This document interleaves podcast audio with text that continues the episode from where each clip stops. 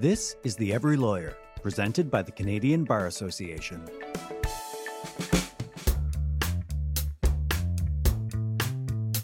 Hello, welcome to Conversations with the President. I'm your host, Vivene Salmon. There's a lot of talk about the articling crisis in Canada.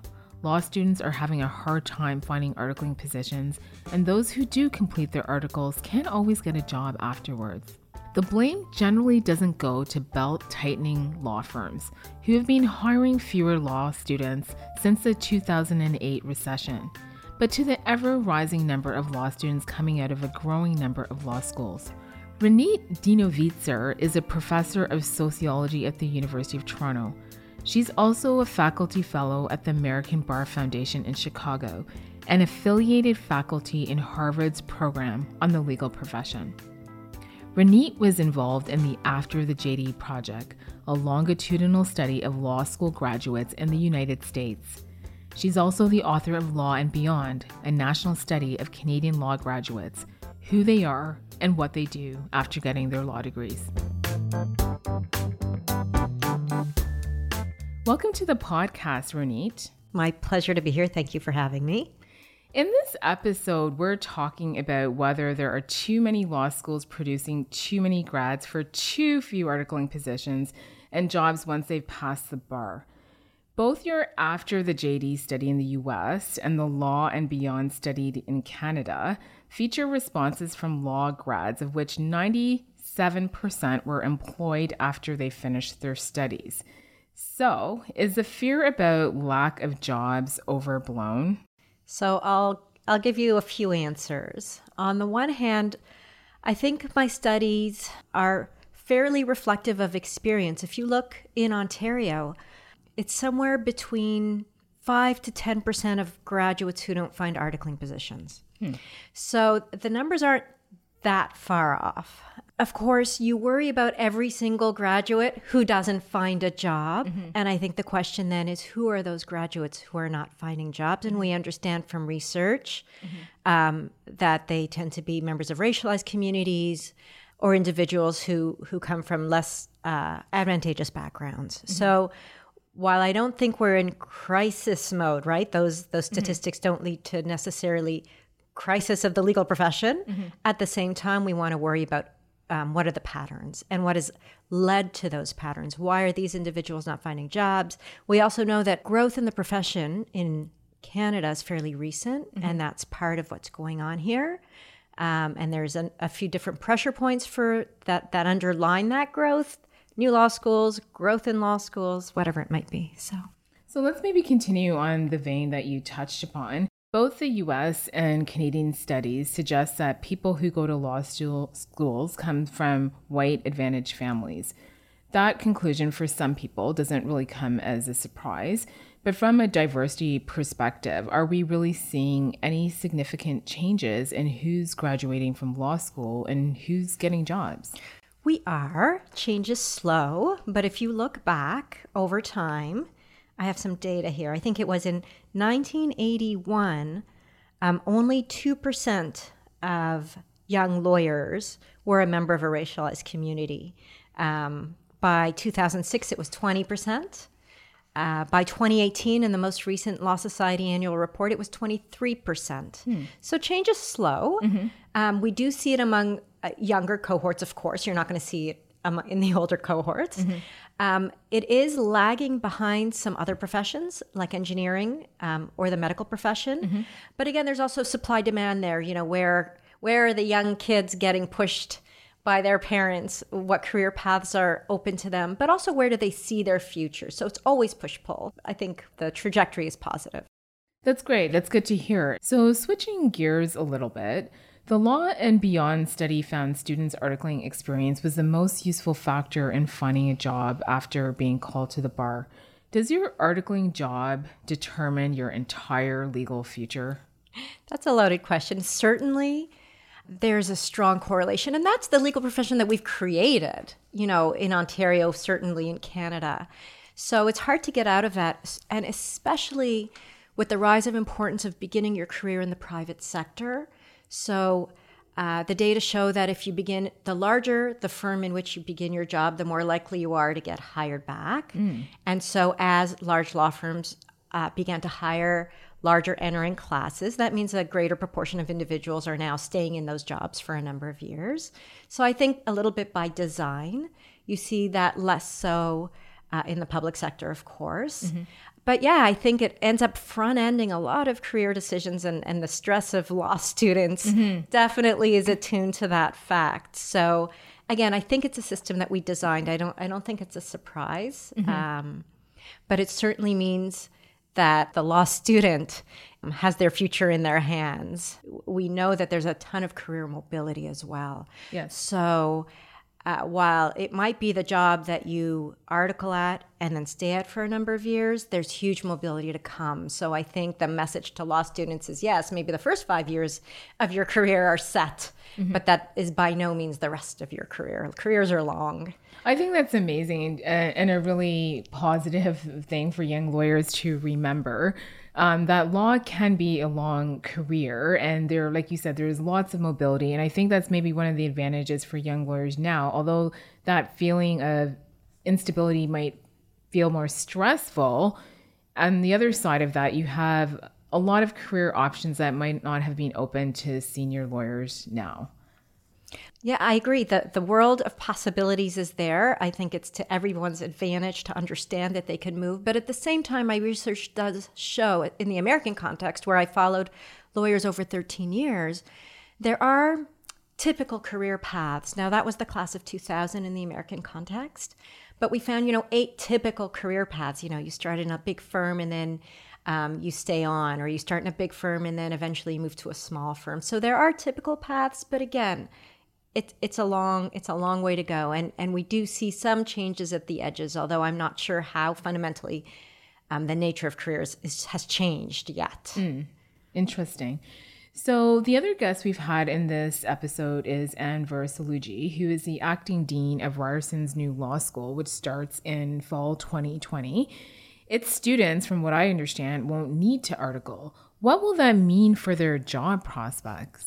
So this is me speaking uh, without data, uh, but just my observations and experience with the data tell me a few things. One, we live in a system in the in the Toronto in the Ontario legal profession where articling is part of the process. So it's going to be a little bit tough for those grad, you know, for both the profession and those graduates to marry in a sense, to figure out how that dance is going to work. And I think it's going to take some forward thinking. Um, we already have some experience with Bora Laskin's law school, right? Um, their their graduates don't article either, but again, they're not necessarily entering the Toronto market. So I do think it's going to possibly be a double edged sword. On the one hand, no articles. On the other hand, uh, trying to get jobs where people are used to hiring from articling.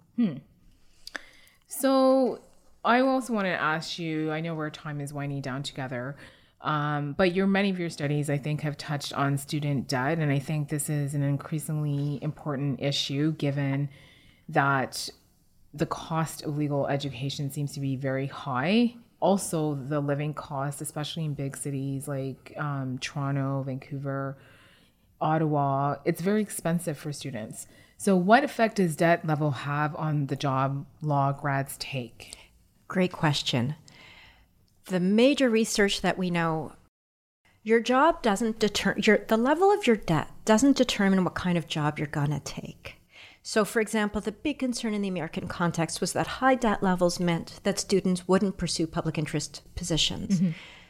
That hypothesis has not been borne out by tons of research. But at the same time, if you look at my Canadian data, we do see students with the highest debt levels working um, a little bit different than the American context. I do see a little bit more of a relationship in the Canadian context between level of debt and where students are working. Um, so it's a tough one to say, but I should say that at the end of the day, at least from uh, my American data, we see the lawyers are paying off their debt.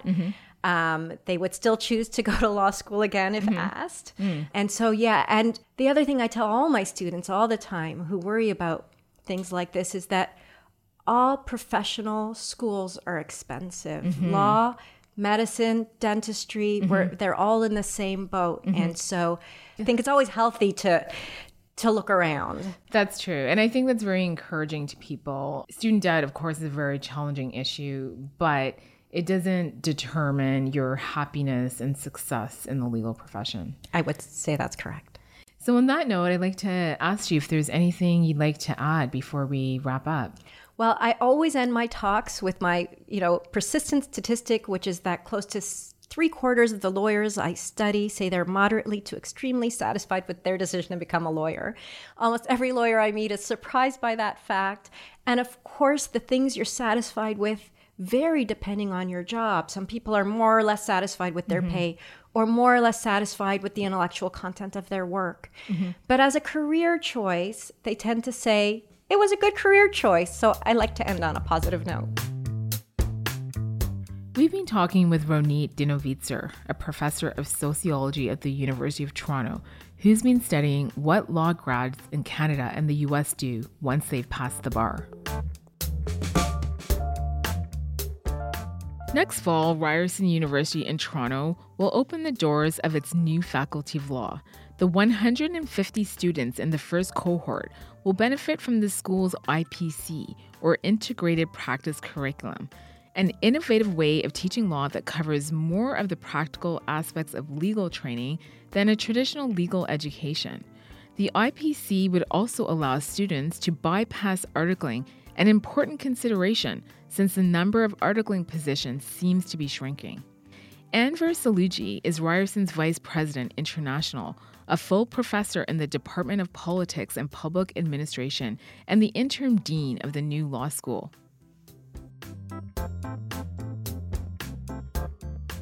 Anver, let me ask you Does Canada really need another law school? The answer, Vivene, is uh, absolutely but not of the same ilk. It needs a law school that trains lawyers differently. Mm. And by that I mean lawyers who are practice ready, lawyers who are entrepreneurial, lawyers who are going to think differently about the law, about innovation, about legal technology. So let's pick up on that. So each year, Ryerson will be adding 100 or more law graduates to a market where people some say already having a great deal of difficulty finding not just articling positions, but legal jobs. Is it fair and honest with students to say that we are training them for jobs that might not exist, even if we're talking about a, of a new way of training lawyers? I think students are pretty uh, are pretty smart these days. I think they understand the job market, but I think students today are also uh, incredibly savvy they'll be job creators, not just uh, job takers. One of the ways in which the Ryerson Law School has attempted to deal with what many talk about as the articling crisis is to, in fact, uh, uh, ensure by going to the um, uh, the Law Society of Ontario that we've been able to meet the criteria that the Law Society uh, has uh, set out for the integrated practice program, and our students who graduate from Ryerson, if they don't wish to, don't have to article, they can go straight to practice. So let's pick up on that a little bit more. What is it about the IPC that attracts students to the school? I think there's two things. One of the things we heard as we were doing really, really extensive uh, external and internal consultations uh, with the legal community, with uh, um, legal practitioners, big firms, small firms, sole practitioners, was that they were getting uh, graduates who were not uh, practice ready. Mm. That they had uh, theoretical knowledge, but uh, the practice of law uh, was proving to be a challenge for them. So I guess it, what you're saying is it almost seems then that we haven't quite caught up in terms of legal education. And this model is quite an innovative model, then. But let's take it back a step before that. When we talk about articling, it seems to me, and I think for many other lawyers, that graduates who article at a firm, particularly a large a large firm, they seem to have a stamp of legitimacy. Mm-hmm. And so there seems to be a pervasive stigma against students who didn't article in this traditional model. How do you think that IPC and Ryerson Law School addresses that stigma? I I'm hoping, and it's it's an interesting question that you raise because um, when I went uh, uh, to the firms to talk about uh, uh, the approval that we received from the Law Society of Ontario, they asked exactly that question, and I said to them, uh, in every other occupation, uh, people have a one-year probationary period. So you'd hire a Ryerson um, law graduate who has also received their license and now they come into your firm and you hire them as uh, on a one year probation. If they work out fabulous. You've got a you've got an associate that's going to do well with the firm and if they don't that's what you have a probationary period for i would say that articling is uh, similar to a probationary period Okay. Um, well, I'd like to take us a little bit in another direction. I live in Toronto right now, and Ryerson is in the center of the most diverse city in Canada, mm-hmm. and in fact, the world. How will you ensure that its law students reflect that diversity, not just sociocultural, but also economic? Wow, and that's always the hard question because uh, of um, the access to legal education being so expensive. Mm. And uh, uh, we uh, worked incredibly hard to ensure that uh, we could keep our uh, our tuition fees as low as possible, but of course it's all expensive. Mm-hmm. So on the other side, the university has made a commitment to finding as many scholarships and bursaries and working with uh, individuals and firms and donors to ensure that we have a pool of uh, money that we can ensure that students from uh, who are well deserving and can come to law but can't afford to do so will have access to scholarships and bursaries. That's really amazing. And I want to also talk to you a little bit about innovation. I know Ryerson seems to be quite um, a mover and shaker in having an innovative curriculum. And maybe you can describe a little bit more detail what makes Ryerson unique and the IPC program than any other law school from across the country. What are students learning then? A few things with respect to the curriculum. Now, I'm not uh, a lawyer, so um, I will confess that uh, I had uh, a wonderful uh, group of colleagues who were my um, content experts who developed the curriculum. But when we looked at uh, legal curriculum, we alighted on what's referred to as the Carnegie model and the Carnegie approach to uh, legal curriculum that is very much a practice based uh, curriculum where we identify the core uh, competencies that lawyers require and and then bring it to, together in, uh, on a sound academic footing. So three or four um, major innovations that uh, that I believe uh, mark us as, as, somewhat different. The first uh, key innovation in year one, a co-teaching model that includes uh, working with lawyers to bring theory and practice into each subject area, with a focus on um, current and future technologies that are relevant to, to legal service delivery. So, I'd like to talk to you a little bit more about technology. So, you're going to be teaching coding, for example. Yes. Why do lawyers need to know coding, about coding, and perhaps even how to code? So it's it's a bit about coding, but it's more about the process of coding and what's involved. And we have a really exciting initiative uh, at Ryerson that's not associated with the law school. It's called the Legal Innovation Zone. Hmm. We also have um, a university incubator, the um, Digital Media Zone, or the DMZ.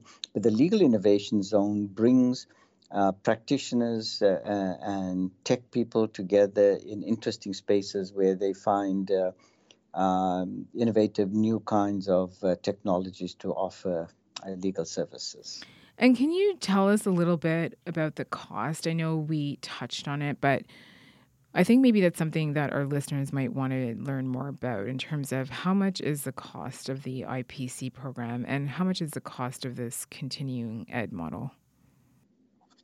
So um, the entire curriculum uh, is it's a three-year curriculum. It's a, the JD. The uh, tuition for our students is set at 21,150 16 or 46, something in that range. So just over $21,000. And that's per year, of course. Yeah.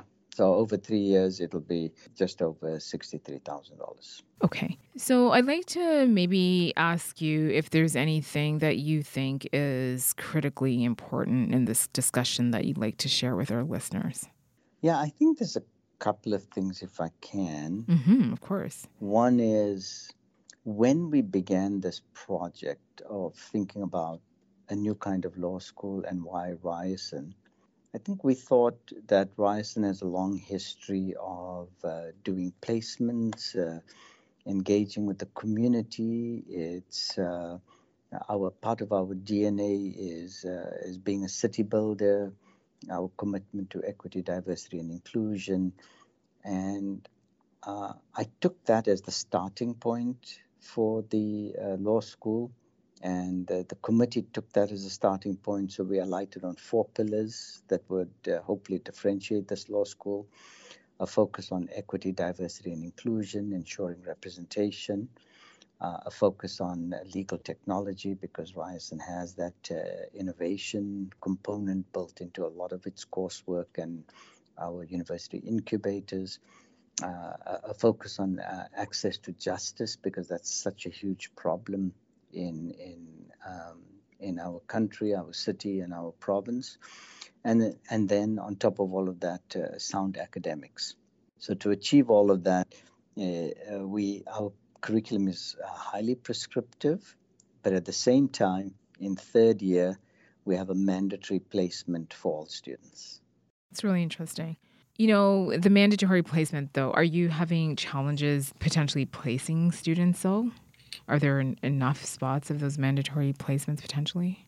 I uh, I'm pretty convinced uh, we will have no problems uh, placing students for one semester in a variety of settings.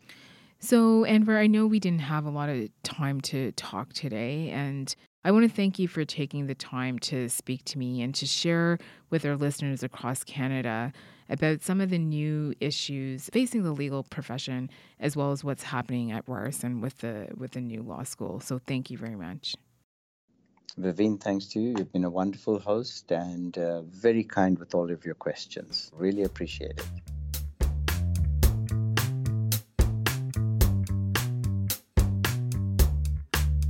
When Ryerson's law school opens in September 2020, it will be one of several new law schools in Canada promising a more practice orientated curriculum. But whether it will add to or help resolve the articling crisis in Canada remains to be seen. We want to hear your stories about the changes you've seen in the legal profession or think the profession needs to make. Where do you see generational conflict? And how do you suggest we overcome it? Let us know on Twitter at CBA underscores news, on Facebook, and on Instagram at Canadian Bar Association. You can hear this podcast and others on our CBA channel, The Every Lawyer, on Spotify, Apple Podcasts, and Stitcher, wherever you listen to podcasts. Subscribe to receive notifications for new episodes. And to hear us in French, listen to our Juriste branché podcast.